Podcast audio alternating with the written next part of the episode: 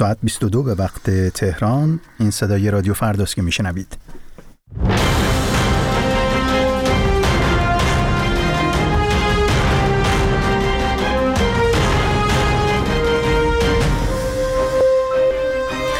امروز شنبه 12 اسفند 1402 خورشیدی است و شما شنونده مجله شبانگاهی از رادیو فردا هستید. درود و وقت بخیر میگم به شما همراهان همیشگی رادیو فردا. رضا جمالی هستم. میزبان شما پیش از اعلام و ارائه گزارش های تحلیلی با همکارم کیان معنوی همراه میشیم با مشروع خبرها. کیان. درود بر شما. خوش آمدید به این بخش خبری. رسانه های حکومتی ایران به طور هماهنگ از مشارکت نزدیک به 41 درصدی در انتخابات 11 اسفند خبر دادند. تا کنون خبرگزاری های حکومتی از جمله فارس، مهر و ایرنا به طور هماهنگ شمار شرکت کنندگان در انتخابات را 25 میلیون نفر اعلام کردند. این در حالی است که منابع حکومتی پیشتر شمار واجدان شرایط رایدهی را بیش از 61 میلیون نفر اعلام کرده بودند. ساعتی پس از آغاز شمارش آرا محسن اسلامی سخنگوی ستاد انتخاباتی کشور اسامی نامزدهای تهران را که بر اساس شمارش 1960 صندوق رای در بین سی نفر اول هستند این چنین اعلام کرد. به ترتیب جناب آقای سید محمود نبویان جناب آقای حمید رسایی جناب آقای امیر حسین ثابتی منفرد جناب آقای محمد باقر غالیباف در هفته های اخیر شمار زیادی از فعالان سیاسی مدنی، زندانیان سیاسی، خانواده های دادخواه و اپوزیسیون خارج از کشور خواستار تحریم انتخابات شده بودند. ادامه خبرها. ایالات متحده در میان هشدارهای فزاینده درباره قحطی در نوار غزه در عملیات مشترک با نیروهای نیروی هوایی اردن از روز شنبه ارسال کمک‌های بشردوستانه به این باریکه را آغاز کرد. فرماندهی مرکزی ایالات متحده سنتکام در شبکه اجتماعی ایکس توییتر سابق نوشت این عملیات بخشی از تلاش مستمر برای رساندن کمک‌های بیشتر به غزه از جمله گسترش جریان کمک‌ها از طریق کریدورها و مسیرهای زمینی است. به گزارش اسوسییتد پرس 66 بسته حاوی دهها هزار وعده غذایی به وسیله سه هواپیمای ترابری ارتش آمریکا در آسمان نوار غزه رها شده است. کمک در حالی است که در روزهای اخیر سازمان ملل و نهادهای بین‌المللی حقوق بشری نسبت به وضعیت وخیم غیرنظامیان و احتمال بروز قحطی در باریکه غزه هشدار می‌دهند. علاوه بر ایالات متحده و اردن کشورهای دیگری از جمله فرانسه، امارات متحده عربی و مصر اخیرا برای کمک رسانی به این عملیات پیوستند.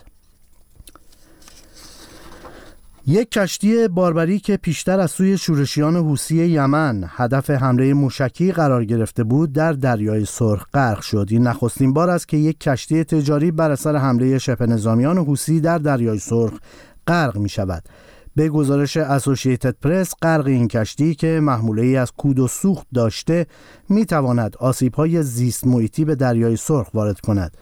کشتی روبیمار حدود دو هفته پیش مورد اصابت یک موشک بالیستیک ضد کشتی حوسی ها قرار گرفت و این کشتی در تنگه بابل مندب به سمت شمال در حال حرکت بود.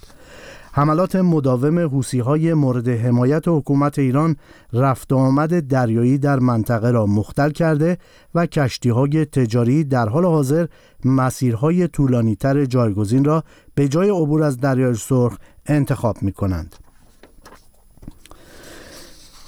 و اینکه محمد مهدی سجادی مدیر عامل هلال احمر سیستان و بلوچستان می‌گوید با وجود فروکش کردن برخی سیلاب ها در منطقه دشتیاری کل منطقه همچنان درگیر آبهای بجامانده است و نیروهای امدادی هنوز نتوانستند به بسیاری از روستاها دسترسی پیدا کنند.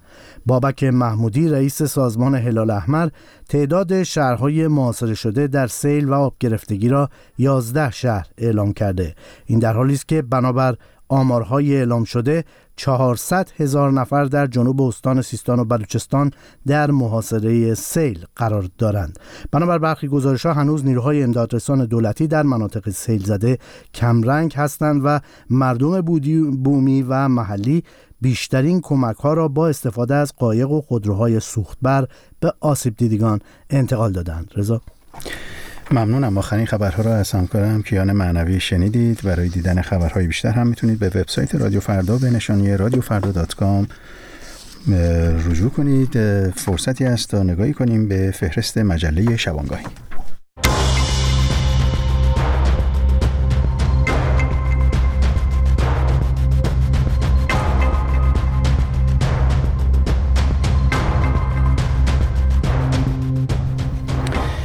ابراز شادمانی رسانه های حکومتی از مشارکت چهل درصدی شهروندان در انتخابات مجالس شورای اسلامی و خبرگان رهبری. ادامه بارش ها در سیستان و بلوچستان. همزمان با افزایش سیل و آب گرفتگی در برخی از شهرهای این استان. گزارش های تحلیلی بیشتر در مجله شبانگاهی از رادیو فردا.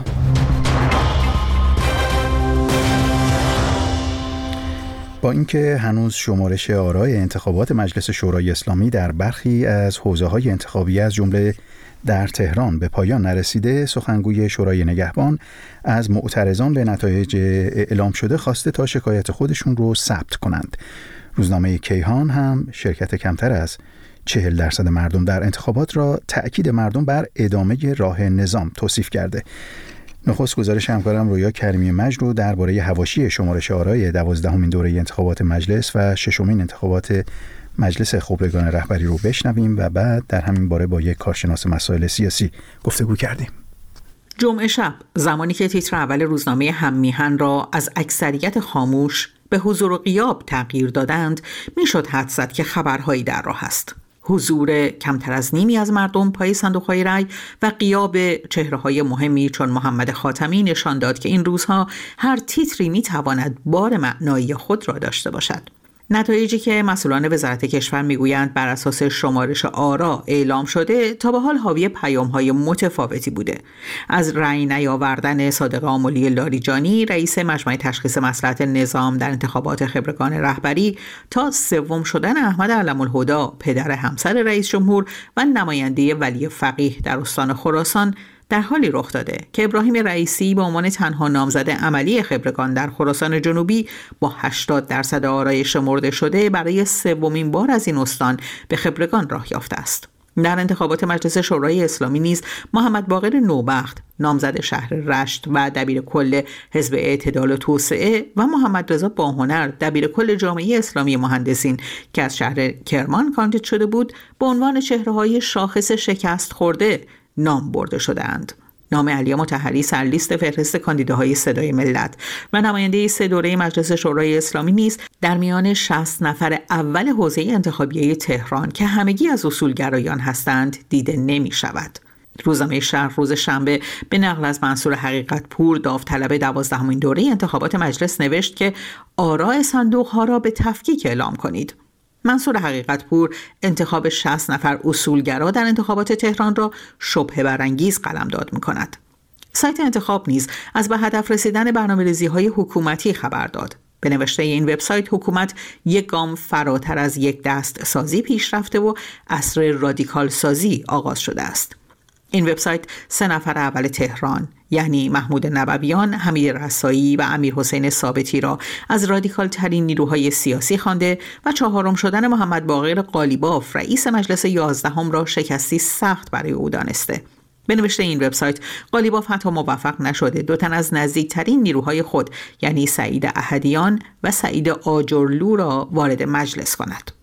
در حالی که به گفته وزارت کشور بیش از ده میلیون نفر در استان تهران واجد شرایط رأی دادن بودند بر اساس آماری که یاسر جبرائیلی فعال سیاسی اصولگرا اعلام کرده در استان تهران تنها یک میلیون و سیزده هزار نفر رأی دادند. با این حساب مشارکت در استان تهران حدود 18 درصد برآورد می شود که به نوشته رسانه های رسمی 40 درصد از آرای محفوظه نیز باطله بوده است. پیش از این در یازده دوره انتخابات مجلس شورای اسلامی در ایران نفر اول تهران همواره نزدیک به یک میلیون یا بیشتر از آن رأی به دست آورده است. در دوره دوازدهم اما محمود نبویان به عنوان نفر اول در تهران تا عصر شنبه تنها 120 هزار رأی به دست آورده است. از آنجا که بر اساس قانون انتخابات هر نامزد باید بتواند 20 درصد از کل آرای مأخوذه را به دست آورد رئیس ستاد انتخابات استان تهران گفته در حوزه انتخابی تهران ری شمیرانات اسلام شهر و پردیس همچنان باید منتظر باشیم تا شمارش آرا به پایان برسد. او همچنین از احتمال کشیده شدن انتخابات مجلس در این حوزه انتخابیه به دور دوم خبر داده است. رسانه های حکومتی از صبح شنبه دیگر جزئیات آرای شمارش شده را اعلام نکردند. در شبکه های اجتماعی هم مطرح شده که نیروهای امنیتی اعلام قیمت از سوی صرافی ها را ممنوع کردند. واکنش بازار ارز و طلا به بیرونقترین انتخابات مجلس افزایش قیمت دلار تا مرز 60 هزار تومان بود. نرخ دلار در بازار آزاد ایران از 58800 تومان در روز قبل از انتخابات به 59250 تومان در روز جمعه رسید و ظهر روز شنبه 12 اسفند به حدود 60 هزار تومان اوج گرفت. انتخابات روز 11 اسفند نخستین انتخابات پس از های سراسری زن زندگی آزادی بود که در جریان آن صدها تن به ضرب گلوله نیروهای امنیتی و انتظامی کشته و هزاران نفر بازداشت شدند. مقام های جمهوری اسلامی ایران در یک سال گذشته شماری از معترضان را هم اعلام کردند. گزارش همکارم رویا کریمی مجد بود از شمارش آرا در انتخابات دوازدهمین دوره انتخابات مجلس شورای اسلامی و ششمین انتخابات مجلس خبرگان رهبری. این شمارش آرا هنوز به پایان نرسیده اما شماری از رسانه های نزدیک به سپاه پاسداران میزان مشارکت در این انتخابات رو 41 درصد اعلام کردند و نسبت به این میزان مشارکت ابراز شادمانی هم کردند. با این حال مقایسه آمار مشارکت در این دوره از انتخابات با دوره های قبلی دست کم در تهران هم نشون داده که مشارکت به شکل قابل ملاحظه‌ای در این دوره از همه ادوار انتخابات در جمهوری اسلامی کمتر بوده. با این حال بسیاری از مخالفان و منتقدان جمهوری اسلامی انتخابات در ایران رو مهندسی شده و دستوری توصیف می کنند اما خود حاکمیت جمهوری اسلامی و تصمیم گیران اصلی در این خصوص در خصوص انتخابات چطور به اون نگاه می کنند پرسشی است که با مجتبا نجفی تحلیلگر مسائل سیاسی ایران در پاریس در میان گذاشتم. جمهوری اسلامی به نظر من یک سیری طی کرده. در اوایل انقلاب پشتیبانی اکثریت حالا اون مردم رو داشت. یک ترکی در این حمایت انداخته شد و ما شاهد استفاده معترضین از صندوق های رأی بودیم علیه اون حفظه سخت قدرت. یعنی ما توی انتخابات های مختلف از 76 به بعد شاهد این روند بودیم. اینجا جمهوری اسلامی با یک تعارض و یک سرگردانی مواجه شد. مبنی بر اینکه حالا این موزل رو چه بکنه از یک طرف دوست داشت همچنان این انتخابات ها با شکوه برگزار بشه از یک طرف هم هسته سخت قدرت تمایل داشت که نتایج انتخابات یا به سود اونها باشه یا اینکه روند به طوری حرکت بکنه که به اون روند دموکراتیزاسیون کمک نکنه. یعنی قدرت اینها در ساختار نظام سیاسی تحت خطر قرار نگیره. از اینجایی که جمهوری اسلامی به نوعی با یک تعارضات بنیادین مواجه میشه از یه طرف واقعا تلاش می‌کنه که هسته سخت قدرت رو حاکم بر کشور بکنه و تمامی میان رو اصلاح طلب هر چی ما حتی اصولگراهای سنتی رو از ساختار قدرت جارو بکنن. خب این مستلزم اینه که با یک بخش عمده ای از مردم تقابل بکنن. یعنی مستلزم این که یک انتخاباتی رو برگزار کنن که با حداقل شرکت انجام بشه و ما سه دور پیاپی هستش که با انتخابات های زیر 50 درصد مواجه هستیم و این بی سابقه هست. بین انتخابات با شکوه و حفظ قدرت اون هسته سخت قدرت دومی رو انتخاب کرده. آقای نجفی اما می‌دونیم که آمار و آمارسازی برای جمهوری اسلامی خیلی مهم هست. الان شماری از رسانه های نزدیک به حاکمیت ابراز شادمانی کردند از مشارکت همین حدود 40 41 درصدی که تا به اینجای کار اعلام شده. خب این پرسش مطرح هست که چرا همین حاکمیتی که الان متهم به مهندسی آراست این همه هزینه می‌کنه؟ هزینه سیاسی مذهبی مالی لوجستیکی و نمیاد مثلا آمار بالای 60 درصد یا 70 درصد اعلام کنه. ببینید طرفداران جمهوری اسلامی اینو در هر شرایطی شادی می‌کنن. من حتی معتقدم اگر انتخابات 15 درصد هم برگزار میشه با اعلام می‌شد اینا شادی می‌کردن. اینا شکست می‌خورن شادی می‌کنن پیروز میشن شادی می‌کنن. به نوع یک نوع سیاست نمایشی شعاری هستش. ولی اونا خودشون می‌دونن که چه اتفاقی در حال رخ دادن هستش. من برمیگردم به پاسخم به سوال اول که در این تناقض حفظ قدرت رو به جای اون حفظ وچه مردمی نظام سیاسی اینا انتخاب کردن. اما اینکه چرا آمارسازی نمی‌کنن؟ اینجور مسائل اینا. ما در سال 88 یک نظام یک دستی رو مواجه بودیم که تصمیم گرفته بود با اون موجی که پشت سر میر حسین موسوی حرکت کرده بود در برابر حاکمیت که با رویکر نظامیگری مثل سپاه و بسیج تعریف می‌شد شورای نگهبان تعریف می‌شد. اونجا برای نظام حیثیتی بود که از اون برگ در جابجایی بنیادین آرا استفاده بکنه و ما اونجا شاهد یک کودتای انتخاباتی بودیم. اما در سایر انتخابات ها هنوز جمهوری اسلامی از اون برگ رأی خودش به معنای یک کپونی که در یک وضعیت اضطراری و ویژه استفاده کنه به اون مرحله نرسیده. این یک نکته. نکته دوم این که در بزنگاه های مختلف اون رقابت های داخلی مانع میشه که مثلا یک جابجایی آرا یا یک عدد عجیب غریبی اعلام بشه. مثلا فرض کن 60 درصد یا 70 درصد.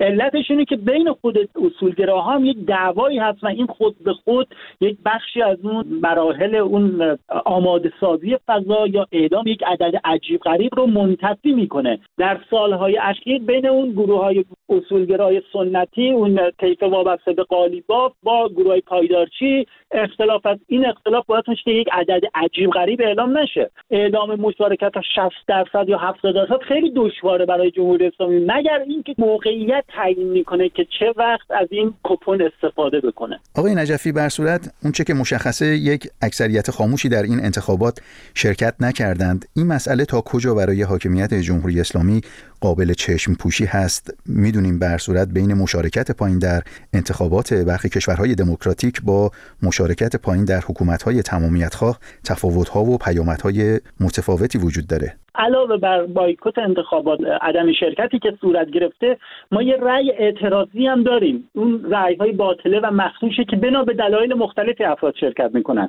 یک بخشی شاید وابسته به این سیستم دولت نفتی هستن کارمند هستن و نمی‌خوان برها موقعیتشون به خطر راه اعتراضشون رو از این طریق اعلام کردن. پس علاوه بر آمار عدم شرکت ما یه رأی اعتراضی هم داریم یک درصد رو تشکیل میده که اینا رأی های باطله رو هستن مخدوش هستن. اینو فقط می‌خواستن اما تا کجا جمهوری اسلامی می‌خواد به این ادامه بده؟ من معتقدم در حال حاضر ما در روند بلوغ یک دستسازی قدرت هستیم. در حال حاضر اون دولت پنهانی که می‌گفتن از زمان اصلاحات در زمان دولت روحانی در مقاطع مختلف حتی در دوره دوم عملی که بینشون اختلاف افتاد اون دولت پنهان رو اومده. یعنی ما عملا دیگه اون ساختار دوگانه رو نداریم. زمان جمهوری اسلامی احساس خطر خواهد کرد که اون بقا و موجودیتش رو در خطر ببینه و الا با این ذهنیتی که من می‌بینم در حفظه سخت قدرت تا مادامی که اینا احساس نکنن که کلیت اون سیستم در معرض خطر جدی هستش و هنوز احساس ندارن. اینها رویکردشون نسبت به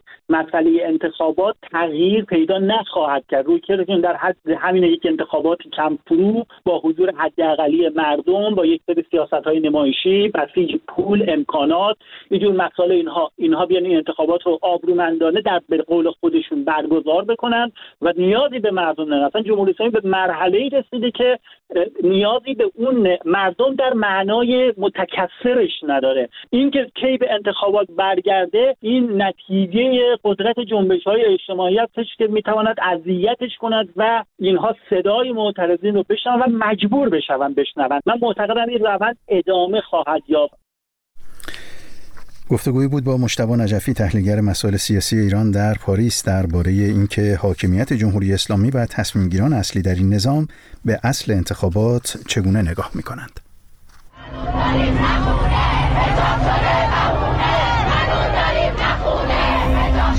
مالی آباد بازار تلفروشی ساری شهر کرد مشهد خیابان سعدی. کرمانشاه. کرمان. قزوین بازار سنتی عراق. شیراز. شهر کرج میدون کرج. رشت تبریز. شهرستان اشنویه قم بازار بزرگ تهران. بندر عباس از سراسر ایران همراه با رادیو فردا.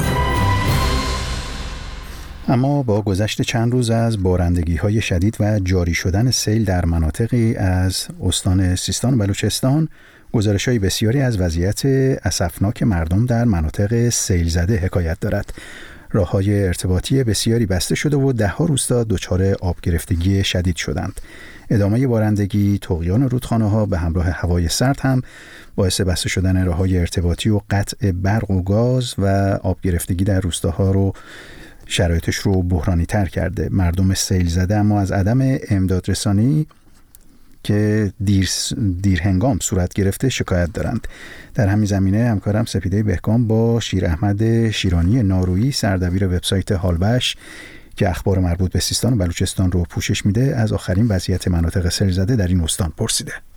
الان وضعیت در جنوب استان بحرانی تر از اون چیزی که بعضا در تصاویر مشاهده میشه یا اینکه بعضا در رسانه های حکومتی عنوان میشه. صرفا الان تمرکز رو منطقه دشتیاری است مناطقی که در یک مساحت و مقیاس بسیار بزرگ زیر آب رفته که مردم به وسیله همون قایق ها دارن رفت آمد می‌کنن. بسیاری از مناظر مسکونیشون محاصره سیلاب هست بعضی زیر آب رفته. حالا مناطق دیگه هست مثل منطقه دلگان مناطق کوهستانی سمت نیکشهر مناطق از سراوان مناطق مرزی خب اینا اصلا دیده نمیشه و در رسانه ها در مورد این مناطق منطقه هم سل زده است. همون بارندگی با همون شدت و با همون شرایط آب گرفتگی در این مناطق هم بوده. منتها چون اونجا بیشتر بالاخره به خاطر اون هموار بودن و مسطح بودن اون منطقه حجم اون سیلاب رو بهتر در واقع نشون داده تمرکز رو منطقه است. از سوی دستگاه های هلال احمر یا اداره راه و ترابری هیچ اقدام موثری انجام نشده. بسیاری از راه های مواصلاتی روستاها هنوز هنوز قطع هست هنوز آب فروکش نکرده سیلاب در مناطقی که بالاخره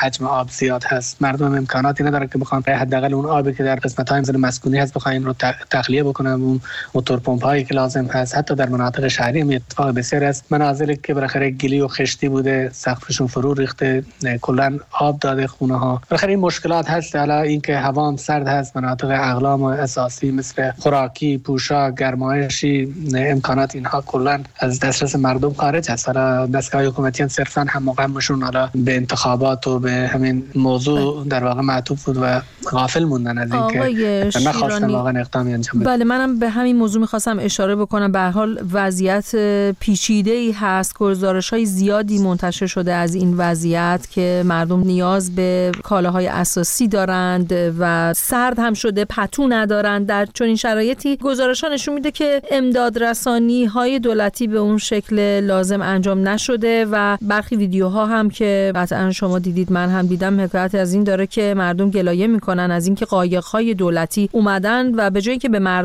کمک بکنن که در حتی زیر آبها گیر افتادن و بعضا جنازه هایی از اون زیر اومدن بیرون. بعد از ساعت ها صندوق های رو برای مردم سیل زده آوردن یا هلیکوپترها رو ندادن سپاه و ارتش به مردم و گفتن که اینها رو می‌خوان برای انتخابات استفاده بکنن. کاملا درست اصلا هیچ اقدامی انجام ندادن. مسئولین اونجا که در اون منطقه بودن. حالا اینکه ما تصور بکنید یک سری کارهای انجام شده منتها کفایت نکردن. اصلا اقدام عملی و موثری انجام ندادن. حتی می‌تونستن قبل از اینکه این سیلاب به وجود بیاد حداقل آب صدا رو خالی بکنن آب پشت صدا رو که این به صورت مقطعی که اینکه بالاخره این سیلاب وجود نیاد که بعد این آب حجم عظیمی از بارندگی ها می‌تونست در پشت اون صدها قرار بگیره جایگزین. مونتا با اینکه بالاخره هشدار هواشناسی بود بالاخره شرایط مشخص بود این کار رو انجام ندادن. بعد از اون هم صرفا هم مقام دستگاه های نظارتی و دستگاه های راه ترابری هلال احمر ستاد بحرانی که در استان بود اقدام عملی انجام نداد. همین خودروهای سوختبرانی بودن که بالاخره آفرود بودن خودروهاشون. تا حد وسعشون تونستن بالاخره یک سری اقلامی رو در حد خیلی کم به بعضی از مناطقی که بالاخره شرایط عبور با این خودروها لند کروز بود انجام بدن. منتها هنوز که هنوز شرایط وخیم هست. همونطور که شما هم فرمودید بله از بالگرده هاشون صرفا برای مناطقی که هدفشون همون عکس رایگیری بود. رفتن از حتی دستگاه های مکانیکی هم استفاده کردن برای عبور از مسیله و رودخونه هایی که سیلاب در اون جریان داشت. منتها برای اینکه برای مردم و شهروندانی که در محاصره سیل بودن هیچ اقدامی انجام ندادن و مردم هم در ویدیوها مشهود است که واکنش نشون دادن که می‌گفتن الاش ما بیادتون اومده که بالاخره این سمت رودخونه و سیلاب های زندگی می‌کنن. فقط به خاطر این رایگیری. هنوز که هنوز من فکر نمی کنم یعنی دستگاه حکومتی بخوان اقدام موثری انجام آب هم به خودی خود نهایتا فروکش می‌کنه میره زیر زمین و یا قسمت اعظمش به دریا میریزه. ولی خب اون آثار به جا مانده از اینکه خونه های مردم همه تخریب شده. مثل سال 98 که همین اتفاقات از این هم ممکنه به فراموشی سپرده بشه. اگر که خود مردم مگر اینکه همت بکنن برای کالاها و اقلام اساسی رو بتونن فراهم بکنن که هموطنانشون یعنی فصل سرما بتونن چقدر این کمک ها می‌تونه پاسخگوی نیازها باشه؟ برای اینکه جمعه هم روز جمعه هم مولوی عبدالحمید امام جمعه اهل سنت زاهدان توی خطبه های نماز جمعه یک فراخانی داد در واقع اعلام کرد و از مردم خواست که کمک بکنن و به این وضعیت رسیدگی بکنن از شهروندان دیگر. خواست که به مردم سیل زده کمک بکنن. چقدر این فراخان تا الان جواب داده و چقدر مردم می‌تونن موثر باشن؟ قطعا مردم می‌تونن موثر باشن ولی اینکه این کمک ها بتونه افاقه بکنه و مورد نیاز اقلام مورد نیاز مردم اون سل منطقه سل زده رو تامین بکنه قطعا در اون صد و در اون مقیاس نخواهد بود. ولی خب تنها کاری که از دست مردم برمیاد از افراد در واقع متنفذ شخص مثل مولوی عبدالحمید همین است وقتی می‌بینن دستگاه های حکومتی وارد این موضوع نمیشن و کار اقدام عملی موثری انجام نمیدن بالاخره مردم ناچار هستن. اونا همه شهروندان هستن بالاخره انسان هستن در یک شرایط مصیبت باری گرفتار شدن. و خب وظیفه هر فرد فردی هست ولی اینکه ما بگیم این کمک ها می‌تونه به تنهایی جوابگوی خواسته و نیازهای مردم اون منطقه باشه همچین چیزی نیست. در حد خیلی ابتدایی و نیازهای اولیه است که شاید بتونه برای 24 ساعت 48 ساعت بتونه نیازهای اون اولیه یه خانواده رو یه خانوار رو تامین بکنه. اینکه این نیازها بتونه تداوم داشته باشه تا اونها بتونن اسکان حداقل موقتی داشته باشن. چادر لازمه پتو لازمه اقلام گرمایشی خوراک اینها هست. بسیار خود زنان و کودکان هستن که آسیب پذیرن در شرایط قطعا نمی‌تونه پاسخگو باشه خب فی الحال شرایط همینی که هستش دیگه. مردم هم ناچار هستن. نمی‌تونن بی تفاوت باشن به این مسئله. شما می توانید از طریق موجهای کوتاه رادیویی SW برنامه های رادیو فردا را دنبال کنید. فرکانس 24 ساعته 5860 از ساعت 6 صبح تا 12 نیم روز 7590 از 10 صبح تا نیمه شب 12005 از 7 نیم صبح تا 7 عصر 13600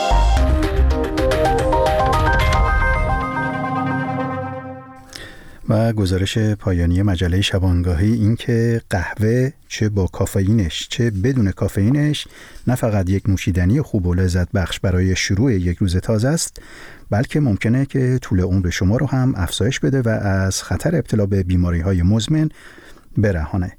این موضوع گزارش اردشیر طیبی است که با هم میشنویم. اگر قهوه می نوشید خوب است بدانید که این نوشیدنی علاوه بر طعم لذیذ ممکن است برای سلامتی شما نیز مفید باشد. و عمر شما را افزایش و خطر ابتلا به بیماری های مزمن را کاهش دهد. یکی از برجسته ترین نتایج مطالعه اثر قهوه بر سلامت انسان این است که مصرف کنندگان این نوشیدنی چه با کافئین و چه بدون کافئین کمتر مستعد ابتلا به دیابت نوع دو هستند. چندین مطالعه مختلف نشان داده افرادی که روزانه 3 تا 4 فنجان قهوه می نوشند در مقایسه با افرادی که کمتر و یا اصلا قهوه نمی نوشند حدود 25 درصد کمتر در خطر ابتلا به دیابت نوع دو قرار دارند. کارشناسان می‌گویند قهوه چیزی فراتر از یک نوشیدنی کافئین دار است و دارای صدها ترکیب دیگر است که می‌تواند بر متابولیسم بدن ما اثری شگفتانگیز داشته باشد اما کافئین موجود در قهوه باعث می شود که به خصوص اگر منظم آن را نمی نوشید با افزایش سطح آدرنالین، افزایش فشار خون و افزایش سطح قند خون حساسیت شما نسبت به انسولین کاهش پیدا کند. راب فاندام کارشناس اثرات قهوه بر سلامت و استاد دانشکده بهداشت عمومی مؤسسه میلکن در دانشگاه جورج واشنگتن می‌گوید به همین دلیل است که چندین دهه پیش دانشمندان معتقد بودند نوشیدن قهوه به کلی مضر است. فاندام می‌گوید در آن زمان اطلاعات بیشتری در دسترس نبود و پژوهشگران در آن آزمایش ها صرفاً به موارد مورد مطالعه قهوه یا کافئین خالص می‌دادند و بعد از چند ساعت اثرات مخرب آن بر بدن را ثبت می کردند. اما اگر شما هم مصرف کننده مداوم قهوه باشید می‌دانید که وقتی این کار را مرتب انجام می دهید تحمل اثرات محرک آن نیز راحتتر می شود و عوارض فیزیولوژیک عصبی و ناخوشایند و به ظاهر مضر آن کمتر نمود پیدا می کند. اما زیاده روی در مصرف قهوه مانند زیاده روی در مصرف هر چیز دیگری مذرات خود را دارد. به همین دلیل کارشناسان بهداشتی به طور کلی توصیه می کنند بزرگسالان سالم بیش از 400 میلی گرم کافئین در روز مصرف نکنند که معادل چهار یا پنج فنجان قهوه دم کرده است. راب فاندام می‌گوید احتمالاً دو تا پنج فنجان قهوه در روز محدوده است که در آن افراد مزایای سلامتی مانند کاهش خطر دیابت، بیماریهای قلبی و برخی سرطانها را مشاهده می کنند. اما حتی این نیز ممکن است برای برخی افراد بیش از حد باشد. اگر اختلال خواب یا مشکلات قلبی دارید، بهتر است قبل از شروع مصرف قهوه یا افزودن بر میزان مصرف روزانه با پزشک معتمد خود مشورت کنید. خبرها و گزارش ها را در وبسایت رادیو فردا به آدرس رادیوفردا.com دنبال کنید. به پایان مجله شبانگاهی رسیدیم ممنون که ما رو در این بخش خبری تحلیلی همراه کردید